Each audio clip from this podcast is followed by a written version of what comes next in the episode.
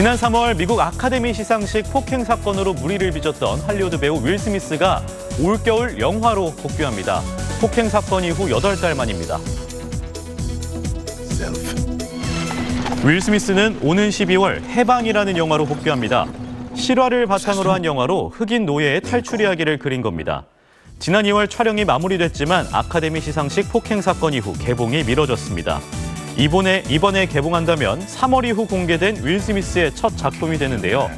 폭행 사건 후 그가 주연을 맡은 영화 나쁜 녀석들 4등 여러 작품의 제작이 뒤로 밀려났습니다.